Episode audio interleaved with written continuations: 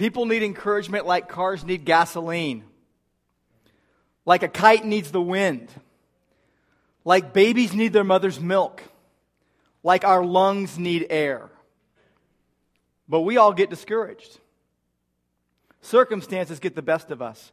Someone bursts our bubble and we're deflated. We lose courage to do what we're called to do. We feel we can't go on. If you or someone you know is discouraged today, maybe even feel like you want to throw in the towel in regards to the faith, it's a good thing that we're studying the book of Hebrews. Because Hebrews is all about advice and encouragement for Christians about to give up. If you would, take your Bibles and turn to Hebrews chapter 10. We're going to be reading verses 32 to 39. And please stand with me as we read God's word today.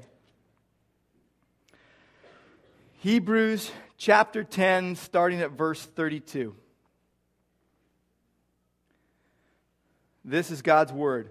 But remember the former days when, after being enlightened, you endured a great conflict of sufferings, partly by being made a public spectacle through reproaches and tribulations, and partly by becoming sharers with those who were so treated.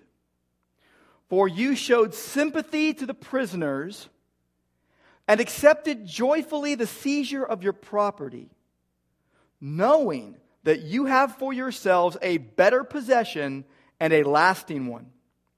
Therefore, do not throw away your confidence, which has a great reward, for you have need of endurance, so that when you have done the will of God, you may receive what was promised. For yet in a very little while, he who is coming will come and will not delay. But my righteous one shall live by faith. And if he shrinks back, my soul has no pleasure in him. But we are not of those who shrink back to destruction, but of those who have faith to the preserving of the soul. And Lord God, we thank you for your word this day. We pray, Lord, you'd speak to us, teach us, encourage us. And we pray in Jesus' name, amen. And please be seated. Hebrews chapter 10 challenges us, it warns us, and it encourages us. After the challenge in verses 19 through 25 to draw near to God, to hold fast the confession, to consider how we can stimulate one another to love and good deeds, then there are strong words of warning in verses 26 through 31. There are warnings against sinning on purpose, of walking all over Jesus, of saying that his sacrifice didn't mean anything and of insulting the Spirit of grace. We saw in that passage the choices and consequences of those who reject Jesus. And after such strong words of encouragement, some encouragement is needed. Our scripture passage for today is both timely and timeless.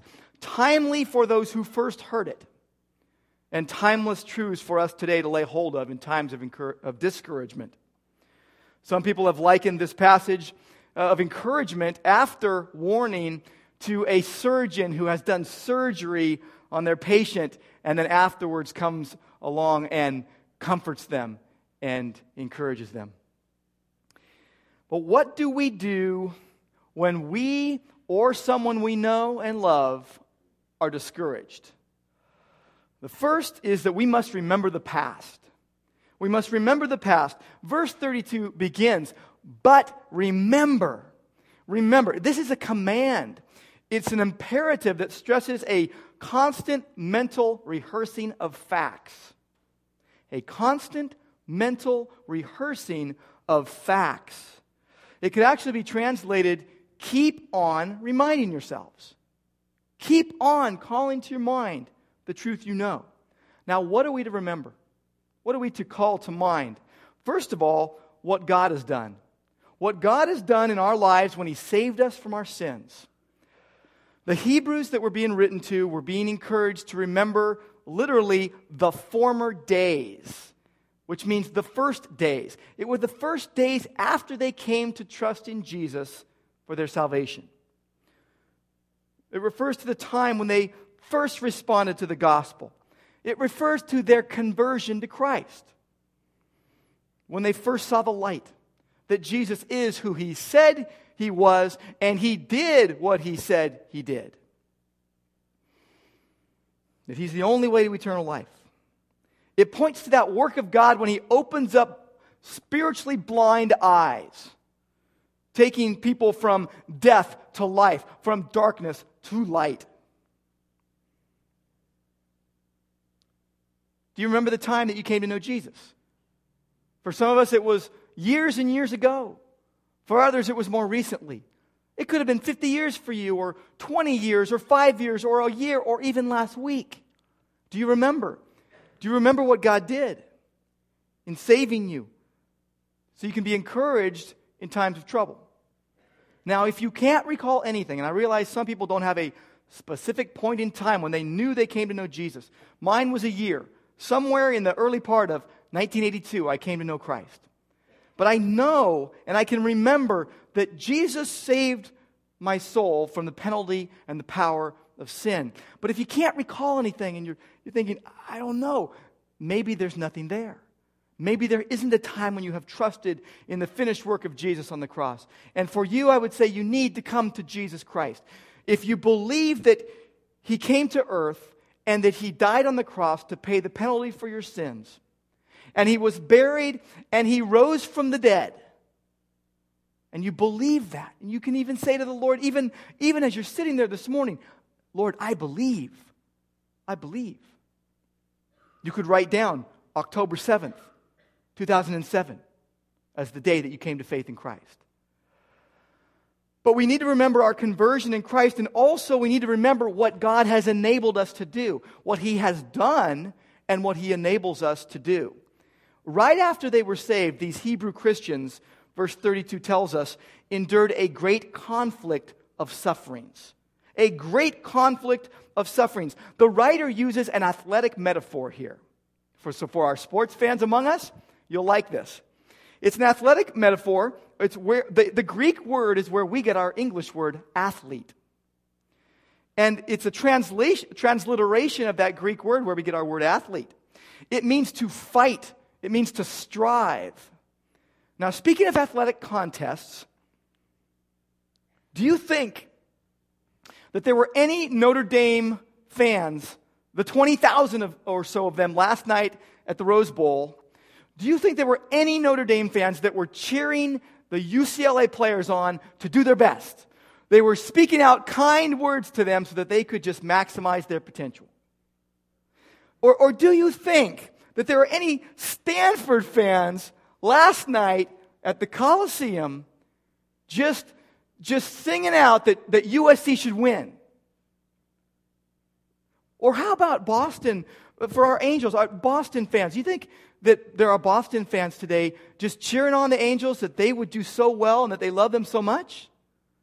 No, you know that when you're in an athletic contest, there are uh, people rooting for one team and for another, and they are they become opponents in the same stadium. It happens in children's uh, sports leagues as well. I was coaching Savannah, my six-year-old, yesterday in soccer, and uh, we were down five to nothing. And the coach on the other side of the, of the field is yelling, Steal the ball away from them.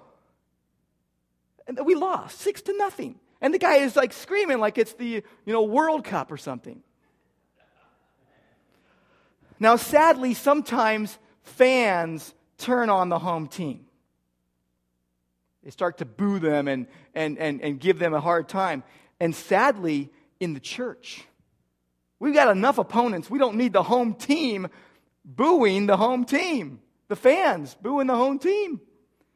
But sometimes, sadly, even in the church, that spiritual battle takes place even amongst believers. You see, those early believers were engaged in spiritual battle. They were engaged with spirit, in spiritual battle with the devil, with his demons, and with the unsaved, and even sadly, with some inside the church, where it ought not to have happened. In fact, the fight, the athletic uh, contest, resulted for them in reproaches, as we see, and tribulations. reproaches, and tribulations. And they met the challenge of suffering as good athletes of Jesus. They stood firm, just as Jesus, as we read in, in Hebrews 2 9, he was perfected through suffering. These believers matured in the will of God as they maintained their obedience to God. And in doing so, they became active partakers with the fellowship of Christ's sufferings. Their reproaches and tribulations were both direct and indirect. Look at verse 33. Verse 33 says, partly by being made a public spectacle, and partly by becoming sharers with those who were so treated. The Greek word used for public spectacle or gazing stock is where we get our English word theater from. Paul said in 1 Corinthians 4 9 that he was made a spectacle to the world. He was made a theater to the world. And the analogy is this that to the unbelieving, Christians were seen as foolish clowns on the stage of life. Foolish. Fools for Christ. That's often how it goes today. Now, in those days, spectators in the theaters would hurl two types of abuse at rejected actors. One was verbal abuse, the other was material objects. They would throw stuff at them when they didn't like what the actor was doing. Well, just as that happened in the theaters of that day, so the unsaved threw two kinds of abuse at these Hebrew believers.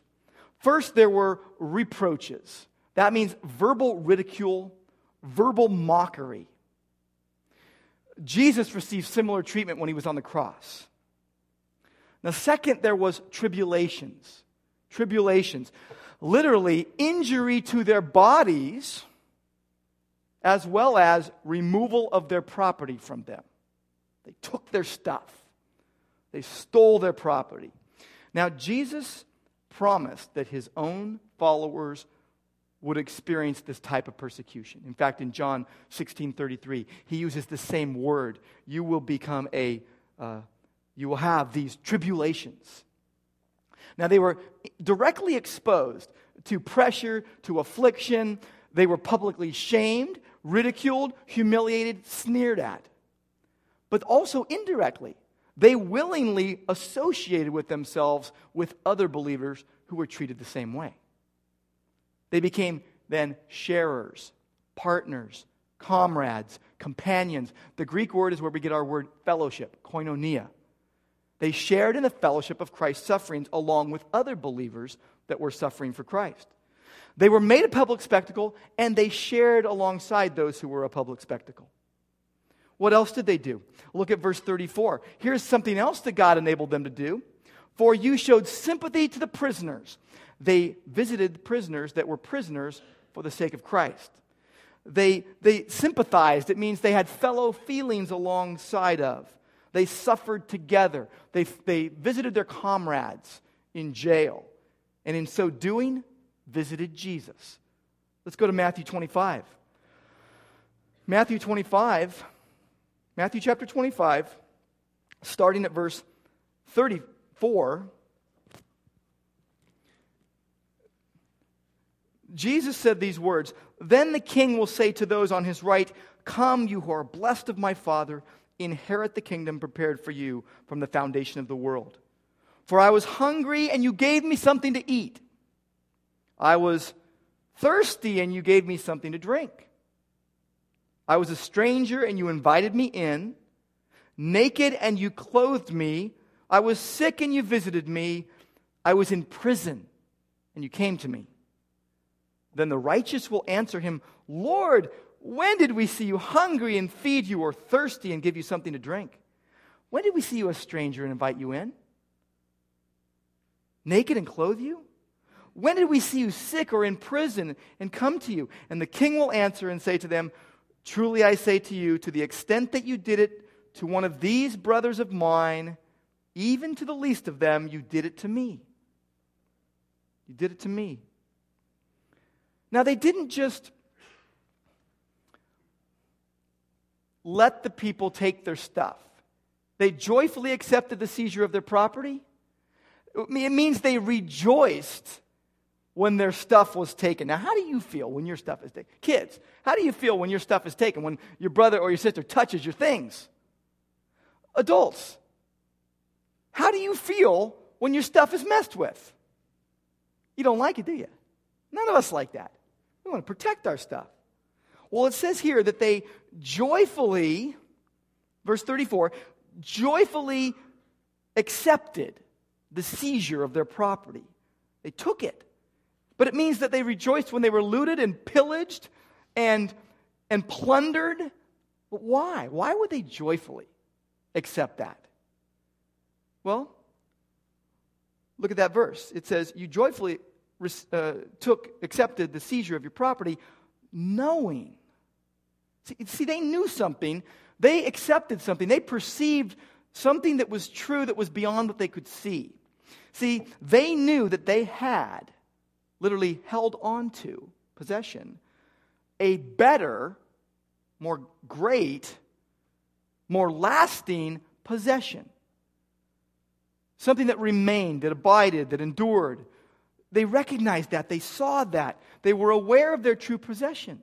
See, they believed Jesus' words in Matthew chapter 6. Matthew chapter 6 and verse 19. Let's go there. Matthew chapter 6 and verse 19, Jesus said this He said, Do not store up for yourselves treasures on earth, where moth and rust destroy, and where thieves break in and steal. But store up for yourselves treasures in heaven, where neither moth nor rust destroys, or where, nor where thieves break in or steal. For where your treasure is, there your heart is also. They believed the words of Jesus in Luke chapter 6. In Luke chapter 6 and verse 22, Jesus says, Blessed are you when men hate you and ostracize you and insult you and scorn your name as evil for the sake of the Son of Man. Be glad in that day and leap for joy. For behold, your reward is great in heaven. They treated the prophets in the same way. See, our stuff won't have such a magnetic pull on us when we see the unseen realities. When we truly see ourselves as we are, citizens of heaven, that believers in Jesus are citizens of heaven, and that material things, whether they're abundance in our life or the lack thereof, when we focus too intently on them, they really cloud our perspective, don't they? But see, they won't have such a magnetic pull on us, and they don't have such a magnetic pull on us when we see the true realities, the spiritual realities that are going on. So, first, what we see is that by remembering the past, what God did in saving believers and what He enables believers to do, we find encouragement. But memory alone won't get us through times of discouragement. There must be this active engagement in the present time, movement, progress, looking toward the future looking to the future. Look at verse 35. There are two conjunctions in this passage. One in verse 32, remember, and then in verse 35, therefore. Because of this, don't throw away your confidence. Don't throw it away. Because of what God has done and enabled you to do, here's another command don't cast away the confidence that you possess. Now, what will this take? First, we need an attitude of confidence, even for the, the people that are not naturally self confident. A confidence in God that says He can and will do what He says He will do, that He can do anything He wants. An attitude of confidence. Confidence is freedom of speech, it is boldness, it is openness. Have you ever thrown something really valuable away? Something that you needed on a daily basis, and you just have that the worst feeling. I mean, for me, when I was younger, when I was in high school, it was my retainer. I got a couple stories I could tell you. We don't have time right now that are just very interesting stories of how I lost and got my retainer back. You see, they were more expensive then than they are now. And every time I would lose my retainer, I would see my life flash before my eyes, thinking what my parents were going to say when they'd have to buy a new retainer. But you have to have something to be able to throw it away. And they had this confidence that they were not to cast away. Don't throw away your possession of confidence in God's promises. You notice the writer to the Hebrews did not say, hey, don't let them take your stuff. He didn't say, protect your valuables at all, by all means. He didn't say, stand up for your rights and make sure they don't bug you too much. He said, don't throw away your true possession. Don't throw away what is truly uh, real and that won't be stolen or burned up or, or decay. Don't do that. It's your confidence. See, the writer is saying that this confidence has a great reward. There's a great payout for this confidence. There's a great payment of wages for holding on to this confidence. He's saying, You showed courage in earlier days. And, and you can, all of us that know Jesus could give, a, could give stories of when you first came to Christ and how God enabled you by strength that you didn't even possess, but by His supernatural strength to do what He called you to do and to stand firm in the face of opposition. He says, You've been courageous in the past, don't abandon it now. He uses the word boldness just like he has three other times in Hebrews. In Hebrews 4:16, in Hebrews 10:19, he talked about using the confidence we have to come boldly to God's throne. Why? Because Jesus is there representing us. Jesus is there as our high priest, our representative. Now, in chapter 3, verse 6, he used this word confidence in another way. Look at it with me for just a moment, because this is the same way he uses it here in Hebrews 10. In Hebrews 3, 3 6, he says, Christ was faithful as a son over his house, whose house we are. I love the we. He brings himself into the picture. We hold, if we hold fast our confidence and the boast of our hope firm until the end. This is how it's used here in Hebrews 10, referring to being steadfast in the midst of trial and suffering and opposition. It combines the ideas of our attitude or mindset, knowing that we are secure in Christ in terms of salvation, and then openly confessing the truth in times of difficulty. See, confidence is necessary. There's something else that goes along with it that mixes and blends right into it. We also need a commitment to endurance. Endurance. Look at verse 36. The writer says, You have need of endurance. You have need of endurance so that when you've done the will of God, you will receive what was promised. When I was in high school, I was a cross country runner, and every year, for several years, our coach would take us to Montana, to the high altitude, and we would train for three weeks. It was tough, it was hard work. But when we came back to the flatlands, we were faster. We were better able to do what we were supposed to do because we had trained hard. And you see that in any athletic endeavor. When you train hard, as hard as you work in practice, I say this to my teams all the time when I coach my kids. As hard as we work in practice, that's how good we'll do in the game. It will come out in the game. Tough work, but it pays dividends in the long run. Well, see, we have need of endurance uh, to be remaining, to be patiently enduring, to be persevering and steadfast. Because God wants us to do His will. What does that mean? Do the will of God. Well, here, in a general way, it means obviously doing what God wants, doing what pleases God, doing what God intends. Specifically in this context, what does it mean to do the will of God? 1 Peter 3 gives us an idea if God, is better if God should will it that we suffer for doing right rather than for doing what is wrong. If you're a Christian and you know Jesus, you'll suffer. Look at 1 Peter chapter 4. Go to 1 Peter 4 with me. I want us to th- see these words. 1 Peter 4:12, and not to see them just as words to the baby church in the first century, but words to us. Words to us who live right now in 2007. Here's what Peter said He said, Beloved, don't be surprised. Don't be surprised at the fiery ordeal among you which comes upon you for your testing, as though some strange thing were happening to you. But to the degree that you share the sufferings of Christ, keep on rejoicing, so that also at the revelation of his glory you may rejoice with exultation. If you are reviled for the name of Christ, you are blessed because the Spirit of glory and of God rests on you. Then look at verse 19. Those who suffer according to the will of God shall entrust their souls to a faithful Creator in doing what is right. Doing what is right. Confidence, endurance, hanging in there. They, they both must be present for us to be encouraged in the midst of difficulties.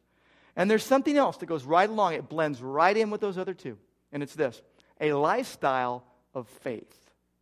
A lifestyle of faith. In verses 37 through 39, the writer to, he, of the he, to the Hebrews, um, in the first two verses there, in 37 and 38, quotes Habakkuk. Quotes Habakkuk, an Old Testament prophecy. Habakkuk was crying out to God in the later part of the 7th century BC. Why was he crying out to God? Because there was oppression at every point that was coming upon God's people. And he wondered when God was going to intervene, when he would come to their rescue, when a deliverer would come. God's answer was be patient. It's on the way. It's not here yet. Relax in me. Believe me, it's coming. It's just not yet. And so, meanwhile, the, the, the, man who was righteous would, was to trust God. It was an allusion, again, to what is brought out so clearly in the New Testament and also brought out in the Old Testament justification by faith. That we are made right with God through faith. Just like Abraham. Abraham believed God, it was reckoned to him as righteousness. But they, would be preserved through simple trust in God. So, too, in the midst of difficult circumstances, we are to keep going in Christ. That God is pleased when we press on in faith. We're going to go into a, uh, a whole series of messages now in our, in our study of Hebrews in Hebrews 11. And in Hebrews 11 6, it says, Without faith, it is impossible to please God. Without faith, we can't please God. Now, the writer knew the true substance of those he wrote to. Look at verse 39. He says, We are not of those who shrink back to destruction. This is encouragement here. He is, he's lathering on the encouragement to them. He's saying, We're not those who shrink back to destruction. We're of those who have faith to the preserving of the soul. We are those who believe and are saved. Those are words of encouragement designed to build their confidence, designed to build their endurance, designed to build their faith, so that they could withstand whatever was coming their way, whatever they would face at any time in the future. Well, what are you facing right now in your life? I know that every one of us is facing difficulties and challenges and even, even opposition. What are you facing right now in your life? You could name it because you could think it right away. You know what your troubles are. But where do you find encouragement in times of discouragement? Do you know and love Jesus? If so, you are not of those who shrink back to destruction but of those who have faith to the preserving of your souls. That's the truth. We've got to believe the truth and not lies. Do you have encouragers or discouragers in your life? I mean, as you look at your life, do you think there are more people coming towards you with discouraging things that kind of push you down or, or encouraging things that somewhat lift you up? Discouragers are like the people who tried to get Nehemiah and his crew to stop building the walls of Jerusalem. Go to Nehemiah chapter 4 for a minute. Nehemiah chapter 4.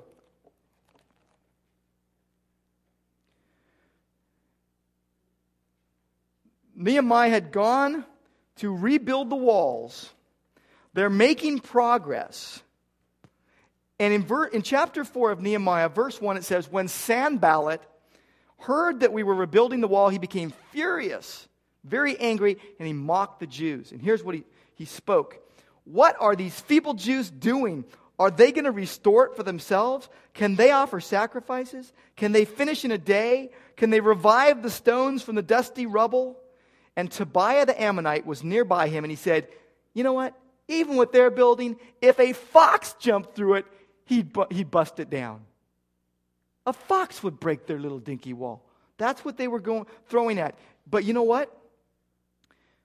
Nehemiah didn't listen. He encouraged the troops.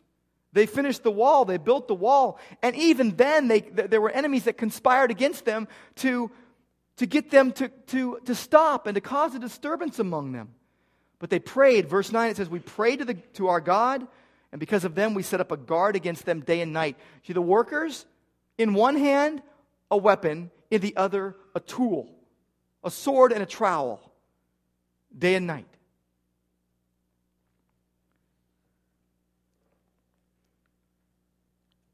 You got encouragers in your life?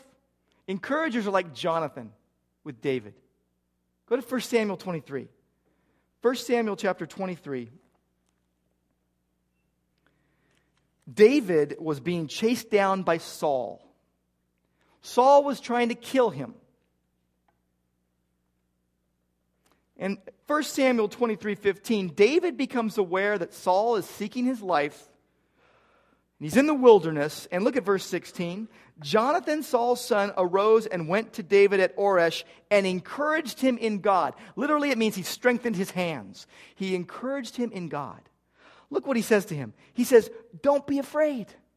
Don't fear. Why? Because the hand of Saul, my father, will not find you. He was a man of confidence, and he was passing it on to David. He said, You will be king over Israel. I will be next to you. And Saul, my father, knows that too. You see, to encourage someone means you make them firm, you strengthen them. When we discourage someone, we weaken them.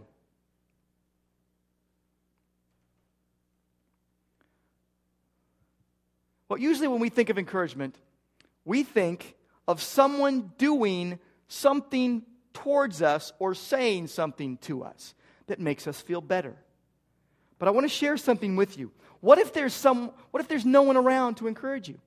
What if you're discouraged and you're all home alone and no one calls and no one writes you a note and no one says a word? What do you do?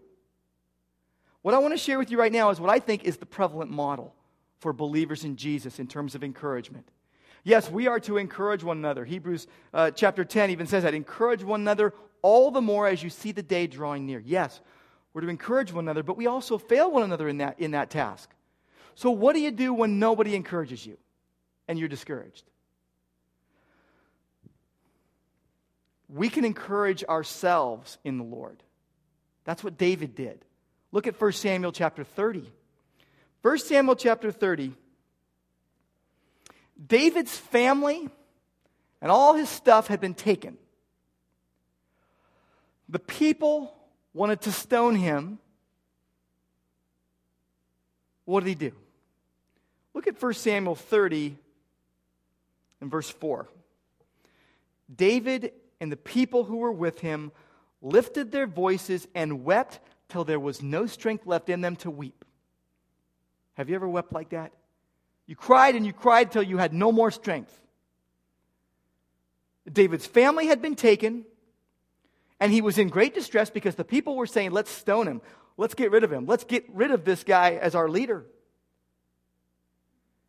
And look at verse 6. It says, But David strengthened himself in the Lord his God. And the result was strength and victory. He goes to Abiathar, the priest, and he gives him the ephod, and he prays, he inquires of God, and God says, Go. And they basically have a, a huge victory over the Amalekites. David brought everything back his family and all the things that had been taken. How did David encourage himself in the Lord? How did he encourage himself in the Lord? Because he didn't see himself as a victim of circumstance. He boldly took action and engaged in a process where encouragement happened between him and the Lord. See, he wasn't alone with it, he encouraged himself in the Lord. It was him and God. God was his encouragement. What could he have said to himself? The Bible doesn't tell us specifically. But he could have remembered how God helped him to kill the lion and the bear when they were trying to steal his father's sheep. He could have remembered how God enabled him to uh, overtake Goliath.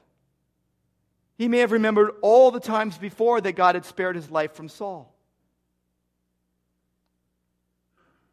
Whatever the case, the outcome was strength and victory. But how do we, how can we encourage ourselves in the Lord? How can we strengthen ourselves in the Lord? First of all, by remembering, by remembering truth. Remembering truth that sets us free. I know what I, what, find, what I find helpful in my life is rereading my old journals. Rereading my old journals to remember what God did in certain situations in the past. Back to 1984 or back to a year ago. I even I keep if someone sends me an encouraging note, I keep it in a file and I'll go through it sometimes and just read it again. It's an encouragement. But if David could encourage himself in the Lord, so can you and I. We can, you can encourage yourself in the Lord when you're discouraged.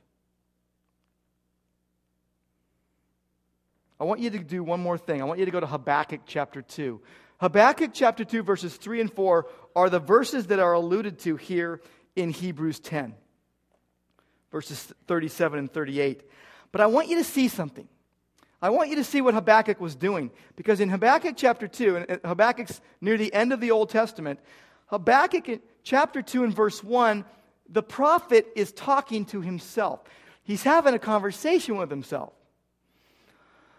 It's wild. Um, he's pouring out his trouble to God. And now he encourages himself to wait for the answer from God. Now, think of it this way. Here in, in, verse 1, he says this I stand, I will stand on my guard post and station myself on the rampart. I will keep watch to see what he, what God, will speak to me, and how I may reply when I am reproved.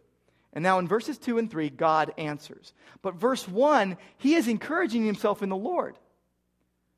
He is he is, says he's going to this high tower. I want you to think of this not, uh, not uh, externally, but internally. Figuratively, it's taken from the custom of going to high places to look out over the distance, into the distance. So he wanted to go into, in a sense, spiritual preparation in his soul for hearing the word of God. So that he could see what God was going to do. He wanted to be ready to hear God's word. J.I. Packer talks about this. He alludes to the practice of thinking deeply about the Lord in times of need in his book, Knowing God. He talks of the activity of calling to mind and thinking over and dwelling on and applying to oneself the various things that one knows about the works and ways and purposes and promises of God. It is an activity of holy thought, Packer says, consciously performed in the presence of God, under the eye of God, by the help of God as a means of communion with God. Its purpose is to clear one's mental and spiritual vision of God and to let His truth make its full and proper impact on one's mind and heart. It is a matter of talking to oneself about God and oneself. It is indeed often a matter of arguing oneself, reasoning oneself out of moods of doubt and unbelief into a clear understanding of God's power and grace. Arguing with yourself out of moods of doubt and unbelief into a clear understanding of God's goodness and grace. You see, when we're discouraged, it's easy to have tunnel vision. I remember being in Switzerland, going from France into Switzerland, and I was in a six mile tunnel. I was getting all freaked out while I was in that tunnel. I was really claustrophobic because as I was going through the tunnel, there's no daylight. But I'll tell you what, when we came through that tunnel, maybe a mile to go or so, you see a glimmer of light. And pretty soon you're in daylight. Well, some of you feel like you're in the middle of a tunnel right now and you don't have the vision and you don't have clarity and you're confused and you need someone to come alongside you and encourage you. But you also need right where you're at, to encourage yourself in the Lord, to allow Jesus to be your encourager, to allow Jesus to be your strength and your sufficiency and your adequacy. Do you know Jesus? Do you love Jesus? If so, we are not those who shrink back to destruction, but we are of those who have faith to the preserving of the soul. Let's pray. Lord God, we thank you and praise you for your word this day to us. And we thank you, Lord, that just as Habakkuk was waiting for the fulfillment of this vision, that you were pointing to, to your return. And we wait, Lord, even as we pray and as we live our lives for you, our expected uh, deliverer. We await Christ's return. And we thank you, Lord Jesus, that you are our encouragement and our encourager, and that you lift us up and you build us up and you, you shepherd our souls because you are with us every single moment of every single day. And we thank you, Lord, that that's the privilege we have when we are, are saved and known by you. Lord, we do need you as our lungs need air. And we thank you, Lord God. Thank you, Lord, that you are with us. We pray in Jesus' name. Amen.